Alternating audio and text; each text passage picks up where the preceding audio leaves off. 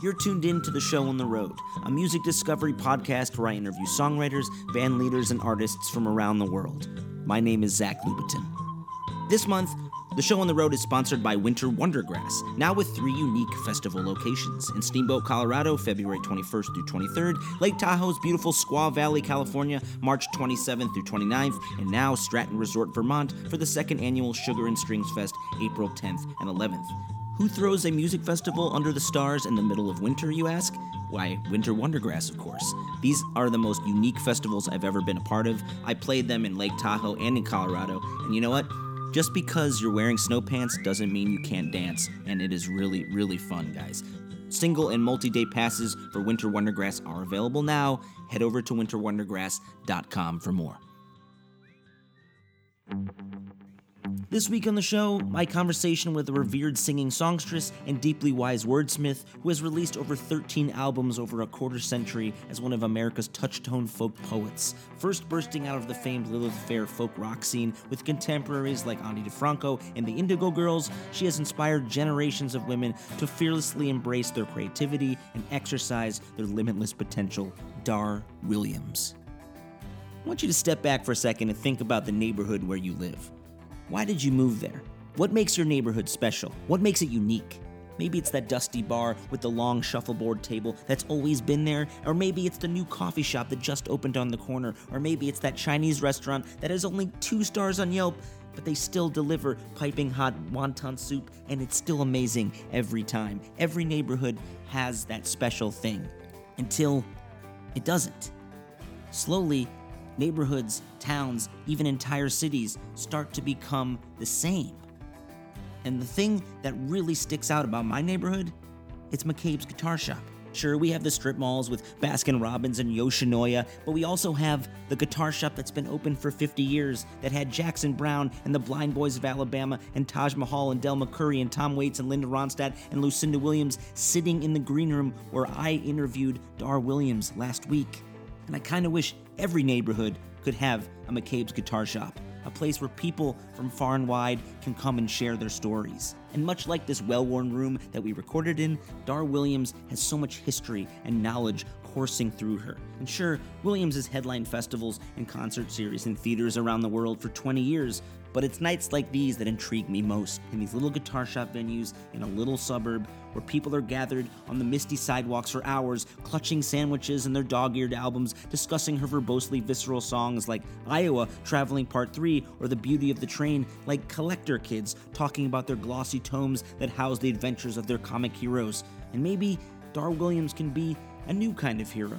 The one that doesn't show up on the Grammy red carpet in Vera Wang and Gucci. She's a working class folk music hero.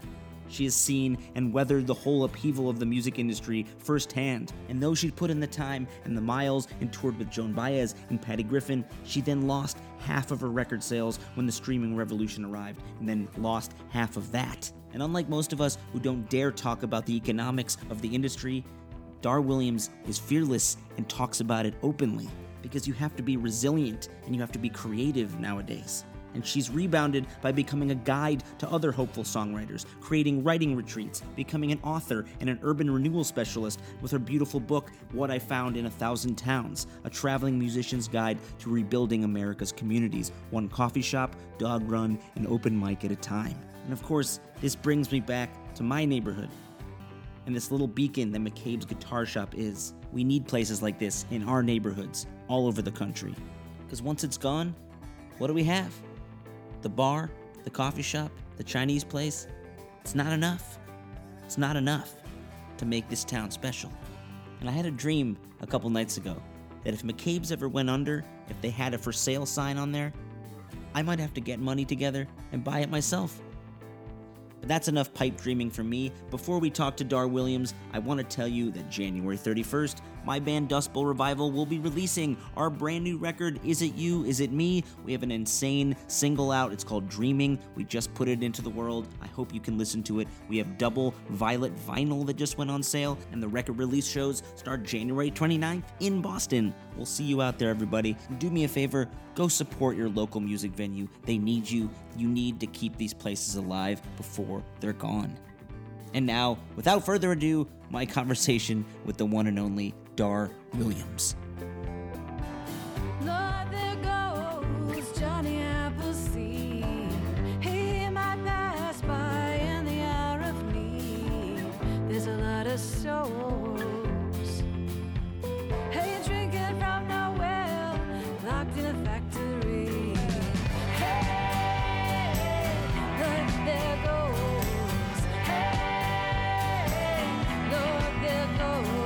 goes. If you're after getting the honey.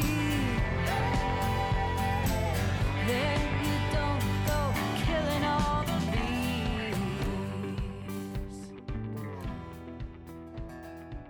Uh, this is Dar Williams. I'm from uh, Hudson Valley, New York, and I'm a singer songwriter.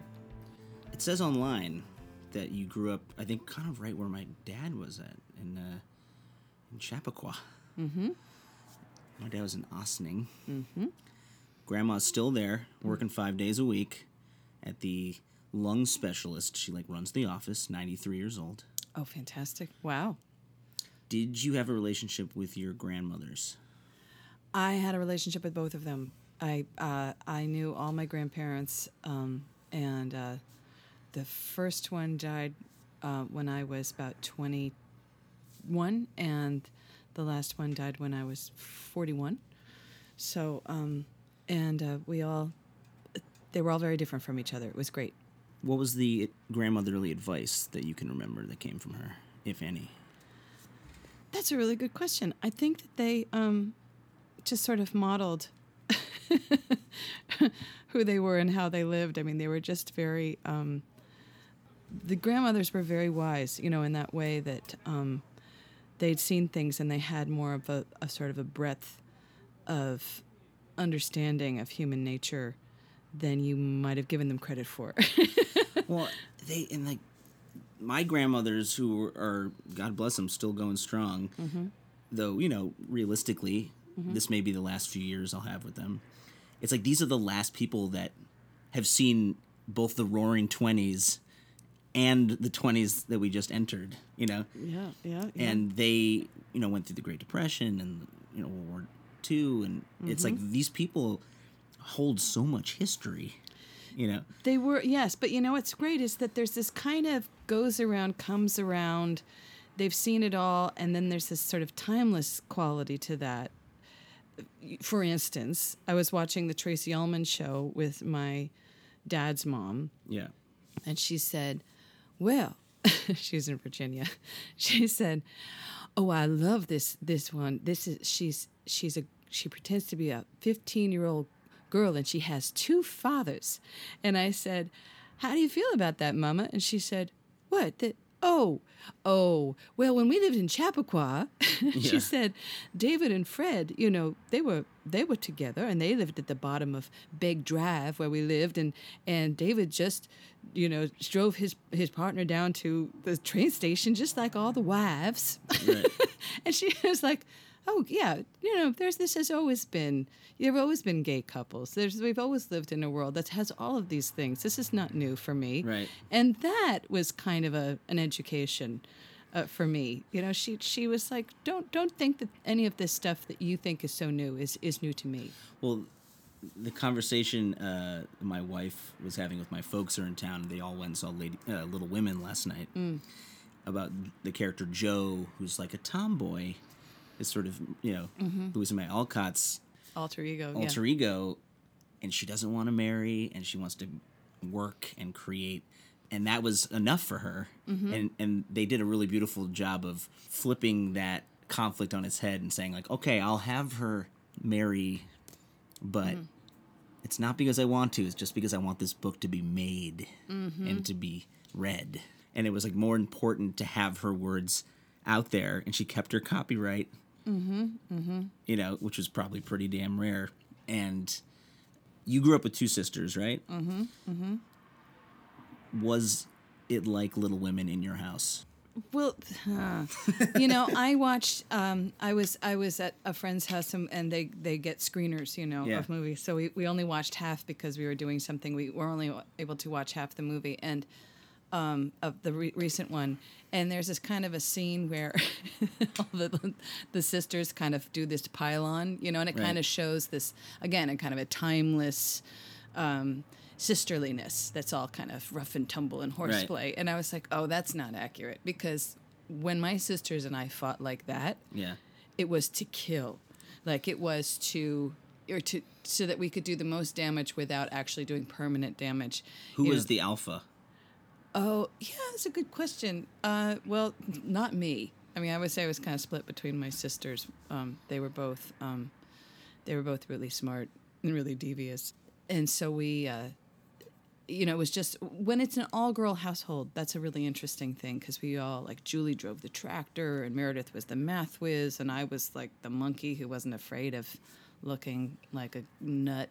And it was, um, you know, when you don't have brothers, you take on a lot of different roles that you might not have if if you'd had dudes around. Um, I think now, as a as a mother of a daughter and a son, gender's just a looser thing, so people can take on all of their different roles. Um, but you know, being raised by a, a mom who got married five days after college and didn't go back to work until I was 11, her youngest child, she might have treated a, a boy differently, and, and instead she had three daughters who were kind of feral. so that's kind of maybe like the Little Women scenario. And your parents were very supportive of you from you know, very young age. And you were very creative. You started Yeah. playing ar- around ten. my parents were um, that that kind of uh, crowd. I mean, suburbs of New York City, but not really fancy at the time, and so kind of loosey, loosey goosey, surrounded by a bunch of hippies. They weren't hippies, but um, it was a good. Uh, everything happened in a good way for me. Because the 70s, with all the free to be you and me and, and the sort of gender breakdowns, influenced my parents enough that they really wanted my sisters and I to to go to the horizons that were appropriate for us, and um, that was a real breaking down of of stuff that wasn't really the world that they had been in. I really admire them for that. Like I don't think that they encouraged themselves to be as hmm. kind of far out as I was.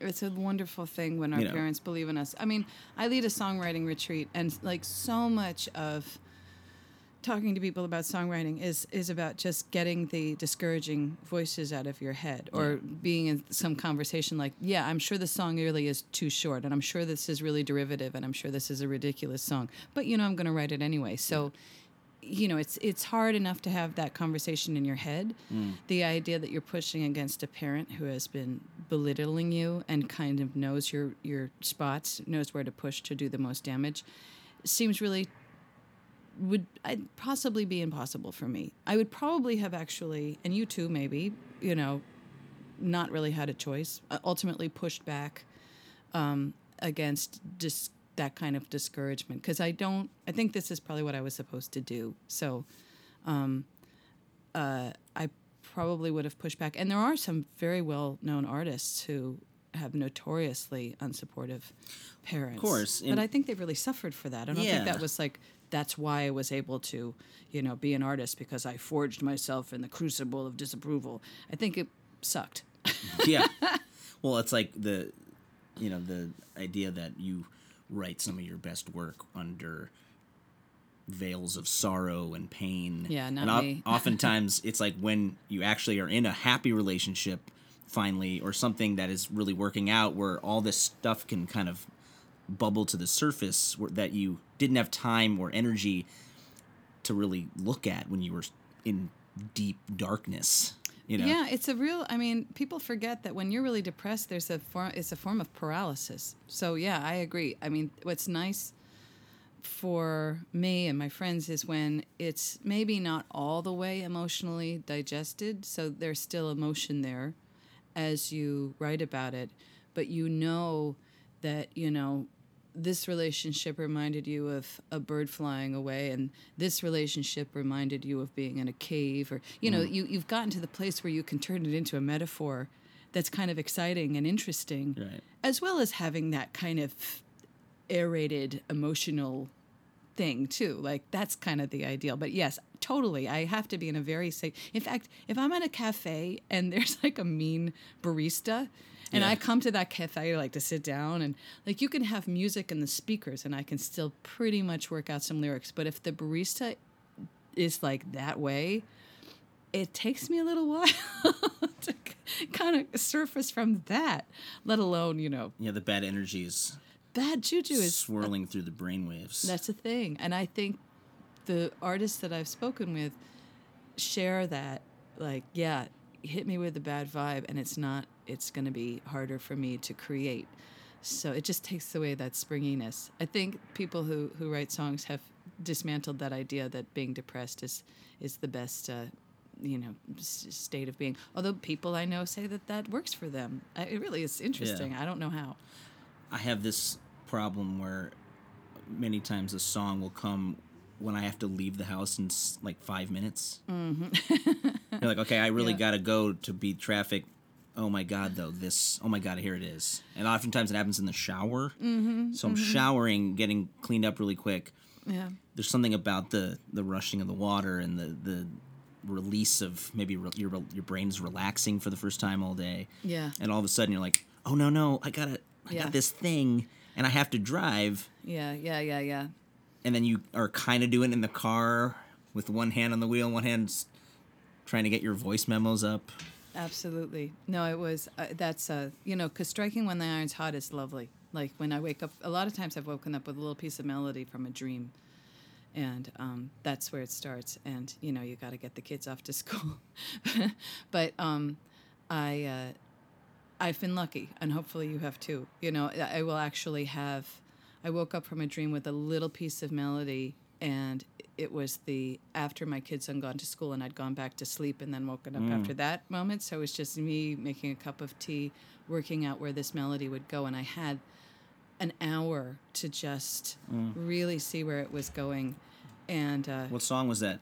um, it's a song that's called um, "Magical Thinking," and um, it's not quite done yet. But it's it's um, so uh, all I had was this melody that went da da da da da da da da da da da da da da and that's it. It was very, and I knew it was minor key. And you know, I tell people when they're writing songs, like just take the clues that you have. Okay, it's not a waltz. It's four four time. It's a, and and I just was, and uh, and so I just kept on building around those two lines, slowly, carefully, and it. The third line was da da da da da da da da da da da da da da da da like, and I and it was magical thinking that I thought, oh yeah, that's because that's a very resonant theme. You know, all the magical thinking that we do in a day, you know, when we know something is toast and it's not going to work out, but we have this kind of magical thinking like if I get home and I the gas tank doesn't hit empty, then that means that everything's going to work out. And so I started to build around that and you know, like an hour later actually had a verse and a chorus and Do you sing and write words first before you bring the guitar or an instrument in? Yeah, I think that um, you know, as Paul Simon says, you know, people say, "Oh, I have a melody in my head," or "I have words in my head." The greatest thing is when there's some simultaneous words in music, and you have a little phrase, and then what I do is I'll have that phrase, like magical thinking, or I have a song called "If I Wrote You," um, or a song called "What Do You Hear in These Sounds," um, and I have that phrase, and then I'm like, "Who? Who is this about? What's this about?" And I sort of do this humming and and syllable thing around that phrase until I go, "Oh, okay, this is where." Like I kind of let it be a mystery, and then I sit down with a guitar, and Yeah, you know what? Listening to your stuff the last few days, it reminded me, and you may think I'm crazy, of some of the lyrics that Bernie Taupin does with Elton John. because there's such a poetic uh, disregard for the chord structure at times. It's because he's taking these words that are formed beyond what Elton John could even conceive you know, on piano right away because he's not thinking about it yet. No, he's just a There- lyric It's a dude. separate brain, right? Yeah, yeah. And then Elton John takes it, and I'm reading his his autobiography right now. and It's kind of blowing my mind. and he literally in 10 minutes goes, okay, blue jean baby. Mm-hmm. Hmm, okay. Mm-hmm. But he has these songs that are now like indelible hits mm-hmm. that don't have rhyme schemes Oh, I know. or like choruses, Mm-hmm. you know, that don't have traditional hooks at all, and yet we sing them mm-hmm. Mm-hmm. all the time. You know, we know how that goes, and there's songs of yours that I feel like the words are leading the the way. Yeah, you're right. That, I think that's a really, really good way of, of um, looking at it. I do, I mean, generally, I think it's it's important to pay attention to the musical structure, um, and at the same time, what I've discovered, you know, some songs. It's what I it, there's this thing I call the voice of the song. So it's like, is this a song that's going to be loose and conversational? Is this going to have tight rhymes? Is this going to have tight structure? Is it going to be symmetrical? Is it going to be asymmetrical? You know, what rules do I want to break to make it more interesting? And um, you know, what does the song want? What is the world and voice of this song? And I follow that. And that is, you know, so now that I'm helping people as they're writing their songs, I find that it to say a good song has, you know, this kind of rhyming structure. This it's like no, it's every song makes its own demands of what it wants from you and I call that the voice of the song. So we start there. You know, it's interesting helping other people write songs after I didn't really understand how I wrote songs. So and I it's really fun just to say, okay, look, this this person is not a big rhymer, okay? yeah. like I have a song called Buzzer and it's like a person who's got who's really uptight and in a rush and it doesn't rhyme very well because she's in a rush. She doesn't have time to rhyme. There's a song off your uh, latest release, which is uh, Emerald, Mm-hmm. called "Empty Plane," which I played over and over again the last few days for some reason. There's a couple lines specifically that really hit me. I think as Mm-hmm. someone who is on the road and trying to figure themselves out and trying to find the goodness in that. Uh, I leave for a living, right? And you begin every time you fly sitting at the gate by a door to the sky, which is so cool, right? Because the idea of being able to sort of refresh yourself by telling your stories in a new place to new people, mm-hmm. right? Because a song that could bomb here at McCabe's guitar shop in, in LA, which it probably won't, it's a pretty friendly crowd here. Tomorrow in San Diego could be like the greatest thing anyone's ever heard, mm-hmm. you know? Mm-hmm. and you know they always say traveling changes your perspective. It makes you less racist. It makes you more empathetic you know? Because we have to know that there's so many other people not like us you know but they are like us when it comes down to it almost you I know? think yeah, there's a whole sort of vibrational thing because because I think we do kind of have to gather up the positive vibrations around us. It's there's a kind of a different way I think that artists go around the world. is kind of like is this is this kind of humming with me or is Yeah. this not humming with me? Is this and um, you know where's where's their uh, you know where are their open hands instead of tight fists? Where is there a a, a door that says welcome as opposed to we have no bathrooms you Yeah. know and um, so i uh, and actually i wrote a book that's called what i found in a thousand towns about different towns and how they um, have created themselves from kind of nothing because that's when they, where they were when i would first start playing there and now they're sort of these big fancy towns and when I talk to other musicians about this book that I was writing, like a lot of people are like, "What are you writing about?" I'm like, "Well, it's kind of like social capital based urban planning. Yeah. like it's it's how people take that bank account of goodwill and turn it into downtowns and mm. quality of living and good schools and good libraries." A lot of musicians were like, "Oh yeah, I know that thing. Mm. I know that that thing where people kind of have a way of vibing with each other that allows them to do good stuff instead of just living behind their walls like barricades with distrust. And um, so, yes, I leave for a living and I go out and I kind of see how people are balancing themselves against, you know, the elements and each other and, you know, how things are working socially. And I thought maybe that's just another part of my brain that's not like other musicians. But most musicians are like, oh yeah, I know that thing. Like mm-hmm. Moab, Ar- you know, Moab, Utah is so it's got that thing, or Yeah. Bisbee has that thing, and and you name another town, and I won't name. I would the- say Prescott, Arizona, for me always has that that. I haven't been to Prescott, Oh my god, so that's great. love it. so you know, and like I feel it, I feel it in Mesa, but I don't feel it in Tempe, or I feel Yeah. it in Tempe, I don't feel it in Mesa. So. Um, I mean, most places that have music have that thing, but they're like, I don't know what it's called, but Hmm. it's that thing. And yeah, we, um, it's a, it's a nice, um, empty plane is is uh, I, I woke up from a dream and it, it was you know so I walked onto so I walked onto an empty plane and I thought what would that be like you know that would that would probably a, be a one way trip. Yeah, away from the planet. You know like if you were suddenly on a plane and everybody's really friendly and it's like a really different day from other days in your life and you're the only person on the plane mm. that's probably you're not exactly on a an actual plane. Yeah. and so I was thinking through that and thinking what it has been to be a traveler, mm. you know, for a living. And, and how much I love my kids, but how I bring the world back to them. I couldn't be the mom I am hmm. if I couldn't do what I do. And we'll figure out in the future if that's excusable. I leave for a living. That's what we all do. And I say that I'm missing the ones that I'm leaving. And I always do. Truth is that you begin again every time you fly. There's peace in the airport sitting at a gate by a door to the sky. So it's hard, but it's not hard. Fumble for your ID credit card.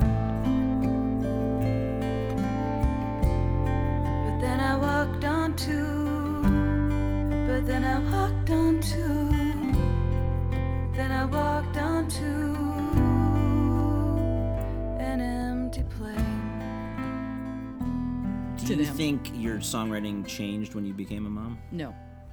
I was really freaked out when people are like, "So now that you're a mother, how is it different?" I was like, "Not. It's Sorry not if that different." question was offensive. Oh no, no, it's not offensive. No, I think it's a really good question because I think it's it's something to uh, unpackage. I mean, some people because it does change for some people, but you know the whole like. I never, you know, I really started to care about climate change because I had children. I was like, I've always cared about climate change. Are you kidding? And Yeah. like, I started to care about things because I, and it's like, what, didn't you care about other children yeah, before you had kids? I mean, I had kids because I like children. Yeah. So, so, um, I was, I was actually shocked at how little I changed at all. And, and yet something does change when you become a parent. I think it's sort of, there's two worlds, like our performer life. You're like, what am I going to wear? What am I going to look like? There's a, a performative, presentational aspect to it. And you're always kind of fighting, you know, where you're feeling a little dragged down. Whereas kids expect you to be kind of dragged down and tired and like, you know, well, they just know you as mom. Like, yeah, they kind of they kind of res- they kind of like that heaviness, you Mm. know, that kind of doughy, like reliable, predictable, not too glam right. kind of thing. Like that's what they that's what you're supposed to be because you're old to them. and um and I like I like actually kind of being a slower, more predictable like my my son wanted to do something recently. I'm like, no way, and he goes, wait a minute, all other parents uh, let their kids do this. Like, I can't believe that you're like such a such a nudge, and I was like, oh my god, I'm a nudge. Like, I'm one of I'm a bad like Yeah. not you know restrictive I'm parent. square. Yeah, I'm square. Like, thank you, Yeah. because I'm not used to feeling that way. and you you adopted Mm-hmm. one of your children from Ethiopia. You mentioned. Yes, yes. She's she's the light of the household, and um, well, it's a whole. You know, it's it's a it's a great it's a great world. To the, my kids are um, really different from each other, and um, and yet they have a similar sense of humor. So this sort of balance of nature versus nurture, they have this thing. in What's the age difference? Five years. Um, they have a thing in common to the point where you're not really sure what is a biological thing and what is is a, a nurture thing. So um, it's it's certainly there's a simpatico feel. I have a friend who's actually flying to Ethiopia right now with her daughter, I believe, to sort of go on this spiritual journey. Do, have you ever been over there? No, uh, my ex husband went to to um, pick up uh, our daughter because um, we were going to go together, but it was um, it was not clear. I would have to clear my booking schedule for six months, and I said, you know, I really I'm losing like a year of income because we Yeah. couldn't. And I said, I have a controversial thing to say. What if you went with a friend and not with me? And so um, my husband went with his best friend, and um, I'm sure in Ethiopia they showed up with their like matching metrosexual glasses. I'm sure in Ethiopia they thought, "All right, your quote unquote wife is in the United States," but but I was, and um, it was um, it was incredible to hear. He had almost um, a birth type experience, an intense uh, you know, traditional mother child experience with my daughter because it was just him and her. And they give you this child, and you, And she was a baby. yeah, she was six months, and they, she, she's put in a in this bed next to your bed, and you just wake up looking at each other, and it was just the two of them, and she weighed 13 pounds, and even at six months, and so they had a bond that they might not have had if I were. Um, along for the ride although I'm, I'm sorry and someday uh, she and i will go to, to ethiopia Let's go back a little bit. So, you moved to Boston, and you actually were in, in the theater, right? I worked at the Opera Company of Boston, and I was writing plays. Yeah. So I did. Yes, those two things were happening. Do you find like you find that your songs often have a theatrical conversation going on? Because I, I'm definitely feeling that sometimes. You know, I was a theater major in college, and I and I Weren't we all? and it was great to have a person say something like what is this really about you know what's the real conflict here and um the um like i have a song that uh the song emerald it says uh i was you know i'm, I'm driving on the highway and there's someone who's going so fast i can you know try, there's a girl that's passing me she's going so fast i can hardly tell it's me so it's this like my past self is trying to pass my present self, and I'm looking at her just rushing mm-hmm. away to just try to figure out her life. And I wish that I could just explain to her that everything's going to work out. She doesn't have to freak out and go so mm. fast. And that was a theatrical thing that I learned from a, a professor who talked about casting these two women, one as an older self and one as a younger self, in an opera, and how they're always kind of revolving around each other. And, and there's this incredible moment, you know, near the end where they stop and they turn and they look at each other. They see each other. And just him, and you don't know why that's so cool, but it just gives you those goosebumps. And I thought, hmm, you know, so you can do so many things with narrative that are interesting when you're on a stage. You, it, it's all yours. You can decide if if people are floating or people if the dead are living and the living are dead, and and that freedom, and yet that sort of. But it's got to be interesting. Mm. you know, narrative has to have a function. Was was a great gift from the theater, and also. People have their voices, you know, they have their own truth and they express it through mm. their vernacular or their formal or their, you know, the way they BS or um, that was theater was good for songwriting. I think I think it's essential to have some of that instilled in your brain, especially when you're young, because it's not like you can go and major in songwriting. You know. There's a school that's going to start in Texas that I believe you can have a songwriting major. All right, but- let's say you start mm-hmm. a small college. Mm-hmm. You could have five professors of songwriting. Mm-hmm. Who would you employ? Money is no object. That's good.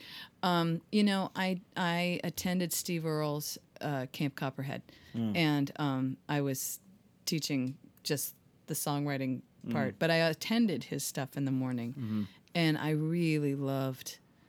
He's like a train. I mean, he just has so much to say, and he really is a great communicator. So you just feel like something's come barreling through your your psyche um, and I loved it. Um, so, yeah. So, right, so Steve, number one. You know, Leonard Cohen. We'd have to bring him back. Okay, bring him back. But you know, um, and you know, Bill Morrissey, he died. I don't know, probably eight years ago, uh, and and he was an amazing writer. He was part of the folk scene, and he was also extremely I, he did this huge article about how he writes songs and i was feeling that thing in my solar plexus like wow yeah i should write songs like this i should write songs yeah maybe that's how you write a successful song. And then at the very end of the interview he said but that's how i write songs. That's not how everybody writes songs and i'm not telling anybody that that's the way Yeah. they should do it. And and it was like my whole midsection just released because mm. the love with which he said this works for me but it's not the way other people do it. I thought, you know, so I'd have him be a professor because he would bring both the clarity of what works for him and the compassion of that not being. Um, so so we'd have Bill, Okay. Um, and gosh, there's so many great songwriting friends. My friend Nerissa Nields and I of the Nields um, have a lot of great conversations about songwriting and writing and patience. I would just want people like that who are sort of midwives uh, and mid husbands. I mean, I, the people that I work with um, are probably my favorite. My my friend Raquel Vidal and Rick Gedney and Michelle Gedney. The, I work with them, and um, we are a simpatico. You want people who really respect the privacy of that. So, and yet, who? Of course, I'd want Steve, and of course, I'd want Leonard, and of course, of course, I'd want you know those people who inspired me. There's an amazing uh, Atlantic magazine uh, cover story, I think from four or five years ago, about the sort of science of genius. And they had this whole analysis of Paul McCartney and John Lennon as this perfect yin yang that would balance each other out. It did seem to be a yin yang. you know, and they had because and they and that the the early sort of love songs and the heartfelt, earnest uh, mm-hmm. side came from Paul, and John had the sort of darkness and the honesty and the raw mm-hmm. Mm-hmm. pain, and then it kind of reversed later on, where John became kind of about peace and love and. And you know uh, spirituality, and Paul was going helter skelter, and he was going into his own darkness, and then they sort of flipped, and still We're still in balanced the each yin other yang. out. Yeah. Yeah. That's that's a that's really cool. I think I tend to look at those kind of forces more than sort of what is genius because I mean I don't know about about Dust Bowl revival, but you know I came up in the mid '90s when it was Lilith Fair and Michigan Women's Music Festival and Girls with Guitars and internet was just on the rise and folk music was coming back and I was kind of riding on Ani's um, coattails. You know, Ani DiFranco came up and, and paved this whole I say she brought the scream back to acoustic music and, and I was able to kind of get right in there and um, it was perfect timing.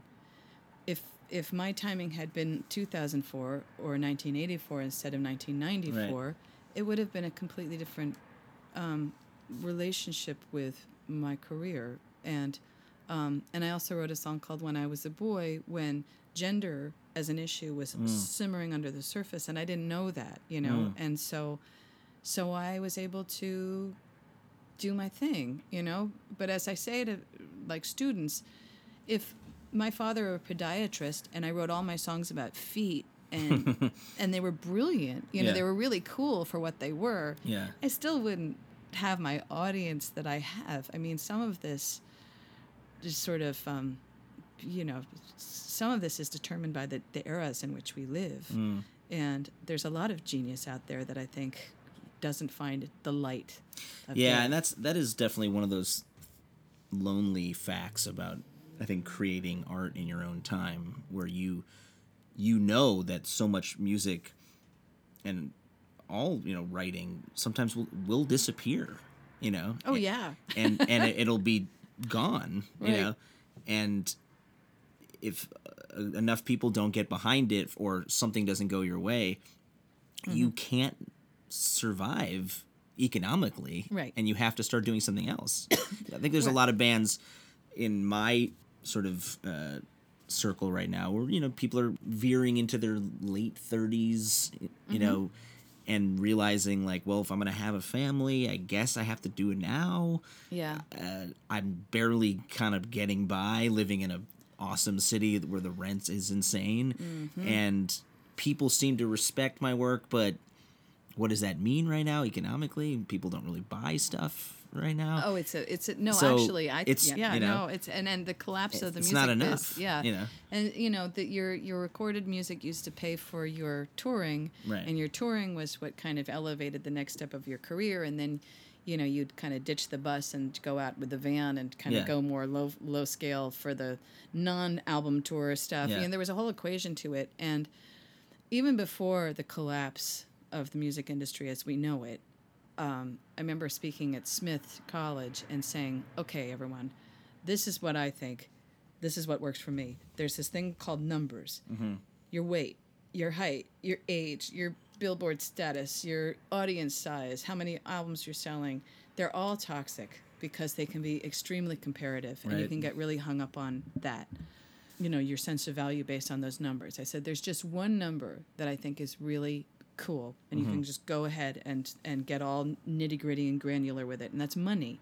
And all of these college students were like, money, but Yeah. if you love what you do, the money. I was like, stop, just stop. yeah Figure out really what you need to spend, and if you you know if you want to have sushi once a week, or if you want to live in a certain place or have a certain kind of car, you know, just figure out what that number might be and say, is my music making that number or is it not making that number?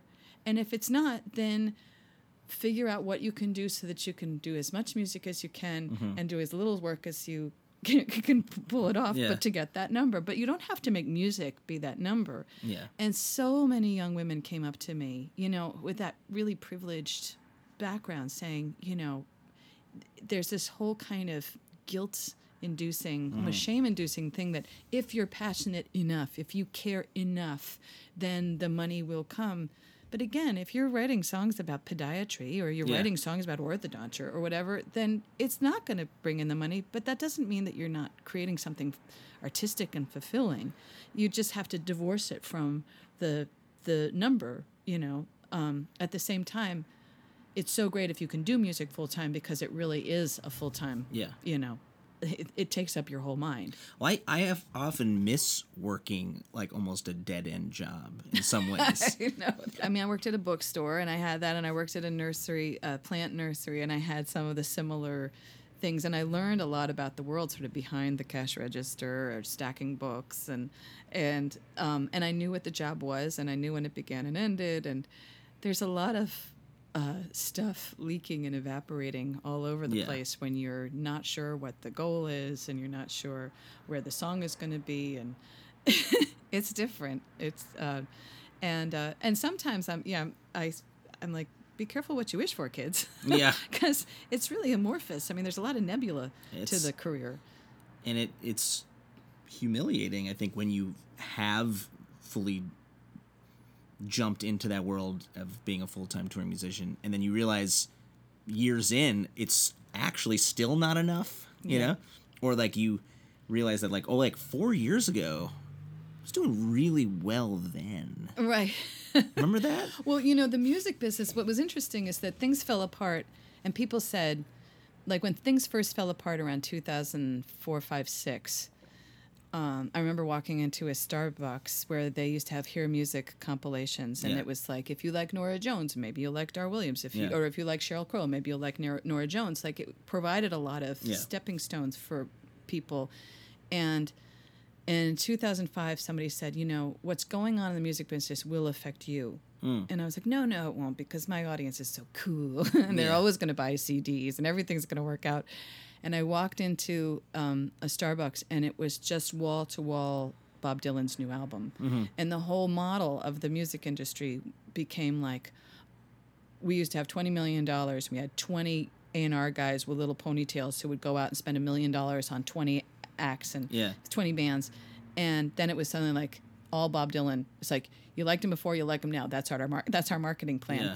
And yet journalists would say to me like, no, no, if you love it, you can still figure the money's there. It's just you haven't figured it out yet. It's just a new normal. And I was like, no, no, that's not. I I just lost 40% of my income overnight. It just changed. Was it that quickly? Uh, pretty much. Two, um, I sold, okay, let's say X amount in um, 2003 of Beauty of the Rain, half of that in um, for My Better Self in the next album, half of that for Promised Land, half of that, literally half each time. And so, um, and I was talking to Peter Yarrow, you know, who does, Peter Paul and Mary, who does still have that. And Yeah. I said, you know, 2005, My Better Self sold. And he goes, well, was it a bad album? And I was like, it might have been, you know. Oh. But when we started, when artists started to say, it's not me, it's there's something going on Yeah. that's bigger, there's a force that's bigger than us. And then we started to collaborate together and not take it so personally that we weren't making the same amount of money and that we had to diversify and that we had to support each other and do things for free. And then we loosened up a lot. When I took the collapse of the music industry personally, that was a pretty uptight two years. and then when I thought, no, this really isn't. Um, this is this It's is bigger than me. this is a movement. This is a new thing. Um, everything changed. Like I things, and then I f- found my footing in different ways. And I, you know, I toured more, and then that was okay. Um, and toured differently. And the people who suffered were producers and engineers and side people because I just, you know, lost a couple of side people here and there and didn't have tour buses anymore. I just had vans and and that was fine. I kind of didn't miss the tour bus. I don't know if you love tour buses, but Haven't haven't been on one really. they're kind of um I like a good minivan. it, yeah, a minivan is a great thing. It's it's streamlined. It also feels wasteful a lot of times. It's so wasteful. Tour these big buses, and I'm buses. I'm so obsessed with the environment, and so that was a thing. So it was it was um, you know, it was time. But that said, um, yeah, I had to change my my brain, my life, my music, my everything when it all fell apart. And then when I realized that that was what happened to my friends, you know, Jill Sobule and Jonathan and Ani, and you know, it was all of us together, and we found that kind of brethren feel to it, and we, we didn't judge ourselves so much about the financial part. Um, there was a really nice feel to that, and this journalist was like, "It's almost like that was a good thing." I was like, "No, no, no, it was not a good thing." I would like to have that half back exactly. of the album sales. Yeah. and I was like, yeah, stop romanticizing this career, dude. Like, no, it wasn't cool because this is what puts food on the table. Yeah. So, um, but at the same time, I understand that, you know, keeping the dreaminess and the dream and the excitement of creating songs on stages is, is, you know, something to hold on to. Well, if I counted correctly, you've put out 11 albums. Does that make sense? Starting with uh, Mortal City in 1996. I did. I have one before Mortal City that was actually the the thing that kind of shot into the, the which is called the Honesty Room. That was Yeah. like the big one, and then the, but Mortal City sold more. um, and then uh, no, I have nine studio albums, There's and a live record. and then there's a live one. There's a compilation, and I did a thing with um, called "Cry Cry Cry," which is cover songs with Richard and Lucy, and um, and I have a tenth one now, tenth studio like album that I'm doing. But that yeah, there's a whole bunch of stuff out there. Anything to share about that new album? Um, it you know what? Uh, it's got a lot of references to time. Really interesting. Somebody said every one of the songs you've played has some you know thing about sort of reckoning with time and the wisdom that it brings us. You know, s- some of it welcome, and uh, so I think that that's. I usually figure out the theme of the album way after the fact. I don't know about you, but you know, like Well, I'm like, sometimes "Whoa." it takes a producer to kind of link those threads together. you Yeah, know? yeah. Well, musically, sonically, sure. You know, I, I wrote this thing for American Songwriter about you know sort of the new normal, and I was like, do you you know do you really want to give up? Like the new normal says, figure out how to do it yourself. You know, publicize yourself and produce yourself and engineer yourself, and you've got the technology to do sounds it. It's like, do you really want, um, you know, do you want Yoko? Uh, running the machinery for your well maybe you do actually but you know do you do you want to ask ringo to to produce your albums instead of george martin Yeah. like it, I mean, if that's the choice that you're making, and Well, it's so like it's, it's, like having a director instead of the playwright doing all of it. right. it's like there's a reason why a couple Yeah. brains sometimes can elevate something to and producers higher level. have a certain kind of brain. I mean, they are, they think the way I don't think, and I've never. I mean, the latest album I did, I sort of co-produced all the tracks with people because you know why not? It wasn't very complicated, but um, it was uh, yeah, another brain on it is a beautiful. That kind of producer brain is great. There's a song that I listened to. We were, you know, napping the other day. This is not an insult. Sometimes it's nice to have calm folk songs while you're napping. Oh, I'm in. Right? That's great. Yeah. and my wife is very like mad when I put on high energy songs when we're like just chilling, Mm-hmm. and she's like, "Yeah, I'm feeling this dar right now. It's great." But then FM radio came Oh, on, whoops. Yeah. That's kind of yeah. and all of a sudden we we loud. Mm-hmm. woke up, and it's kind of this rocker, you know, uh, again off your your uh, release Emerald. It reminds it reminded me of that Elvis Costello song "Radio," you know, about the sort of nostalgia of this time Yeah. where the soundtrack to your life was playing in every room in every car, and it was sort of this beautiful unifying force Yeah. That we were all listening to the same radio. Right? Absolutely. Yeah. We were all listening to the new Springsteen album or the, Right.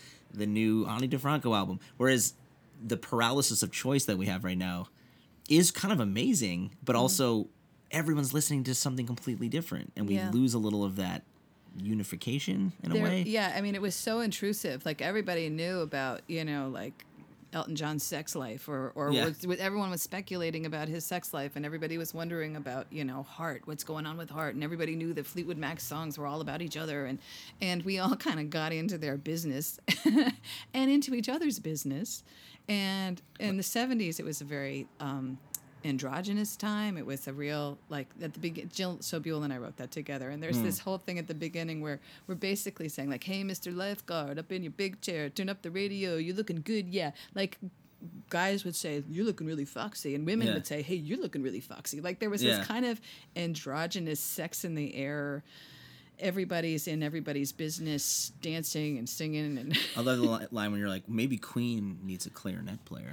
right that idea that you know you're in band and, and you're Yeah. and you're you're listening to queen you're like i mean it could happen right i mean they might need a clarinet player and like you know as soon as i get my braces off uh Talking disco with my orthodontist. and that was the other thing like there were these teachers who um you know my my uh, my husband michael he he was talking about his um a teacher saying like one like the chemistry teacher saying that um an artist was derivative neil young was derivative and then going to the other teacher and the and the teacher the english teacher going like He's so full of shit. What? He's not derivative. What's wrong with, you know, Yeah. Mr. Banks, the chemistry teacher? And so that kind of um, Yeah. hilarious, like teachers weighing in about all this Yeah. stuff, and like, yeah, Stevie Nicks, she's a witch, but that's cool. You know, like your driver ed guy listening to turning up Led Zeppelin while you're learning how to drive. Yeah. There was that kind of thing too, because it wasn't like your parents listened to Perry Como and you listened to Jimi Hendrix. Like everybody's Yeah. listening to everything, and there's this whole buy-in about you know you're talking about Saturday Night Live and you're talking about Bruce Springsteen and and um, it was kind of a an, an interesting equalizer of students and kids and Yeah. adults and stu- kids and you know ultimately probably wasn't a ton of fun for the artists to feel so completely scrutinized Yeah. but at least they didn't have to deal with the internet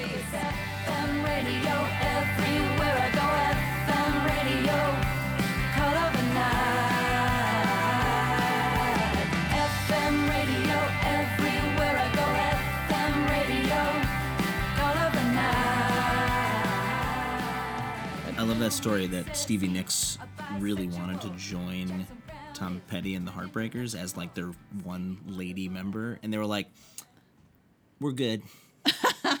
we don't we don't really have girls in our band, but i'm sure you'll find something good luck." yeah oh that's amazing Like what? Why she couldn't have like joined for a couple years? yeah yeah yeah well and of course yeah That is hilarious. I had not heard that.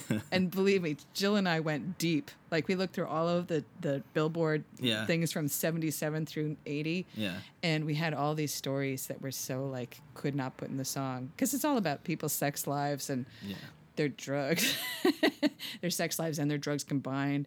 And so we had to kind of pull out the the stuff that was um, relevant. But the other thing that's in the, the song is uh, are a lot of references or references to DJs and specifically um, the Nightbird, uh, Alison Steele, and um, everybody. She was everybody's first crush. She came on at two o'clock in the morning. She's like, "Hello, everybody. Yeah. I'm gonna read your. I'm gonna read somebody's cards. You know." Yeah. And at the end, she'd, you know, at 6 a.m., she'd be like, have a beautiful day. Yeah. And all of these boys were like, I am completely in love Yeah. with her. Yeah. Would you like to play us a song before you Sure. have your show tonight? Yeah, let's, let's, um, When you have been making records for 25 plus years, Mm-hmm. there's a lot to choose from. right. So, So, so this, is, from which album? this is from Promised Land. Okay. and the whole record had a kind of a it turned out looking back that it had a lot to do with people um, in funny you know at really tense times of their lives just trying to um, figure out what they were going to do and of course those were songs that were written around the time my son was born when i was just completely feeling so compromised in my decisions like i thought i was going to be this kind of mother and i wasn't you know so um, this has to do with the stanley milgram obedience to authority experiments but it's The Marshmallow Test? uh, no, no. This was. Um, Oh, this uh, is the- yeah, yeah, Would you yeah. inflict pain on a stranger? Right. All right, here we Okay. go. All right.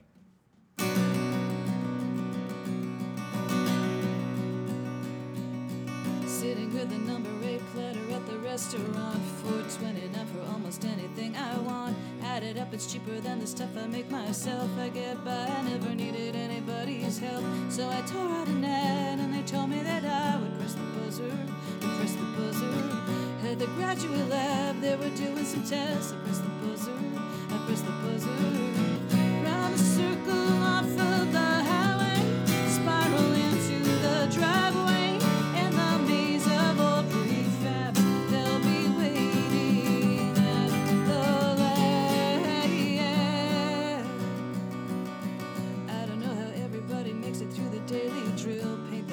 Walk the dog, pay every bill. Feeling sorry for this guy that I pressed to shock. He gets the answers wrong. I have to up the watch. So he begged me to stop, but they told me to go. I pressed the buzzer, I pressed the buzzer. So get out of my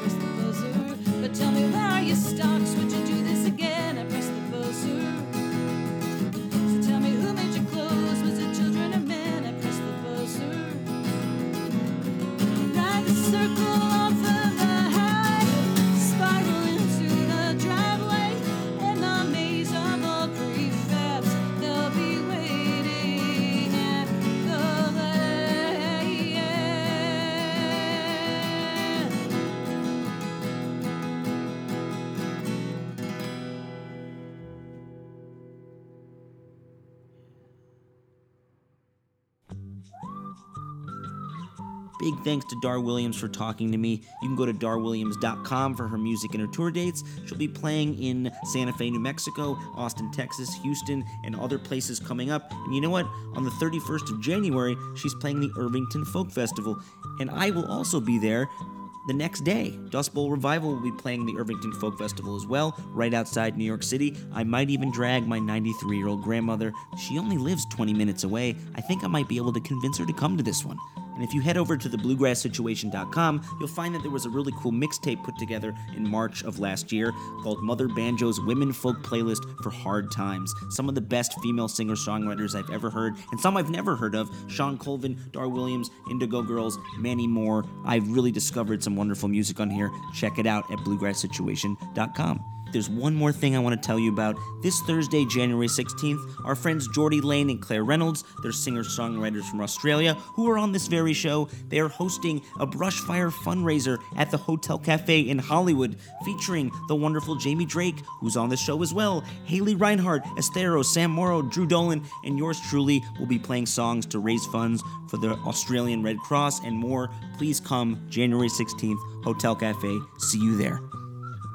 The show on the road is hosted by me, Zach Lupetin, and produced by the handsome Hawaiian Chris Jacobs with support from the Bluegrass Situation team. If you love the show on the road, please leave us a review or rating over at itunes.com slash show on the road. Tell your friends, and also be sure to check out BGS's ever-growing collection of podcasts up right now on the bluegrasssituation.com. The show on the road is a part of the BGS Podcast Network. This is Zach Lupetin. See you on the trail.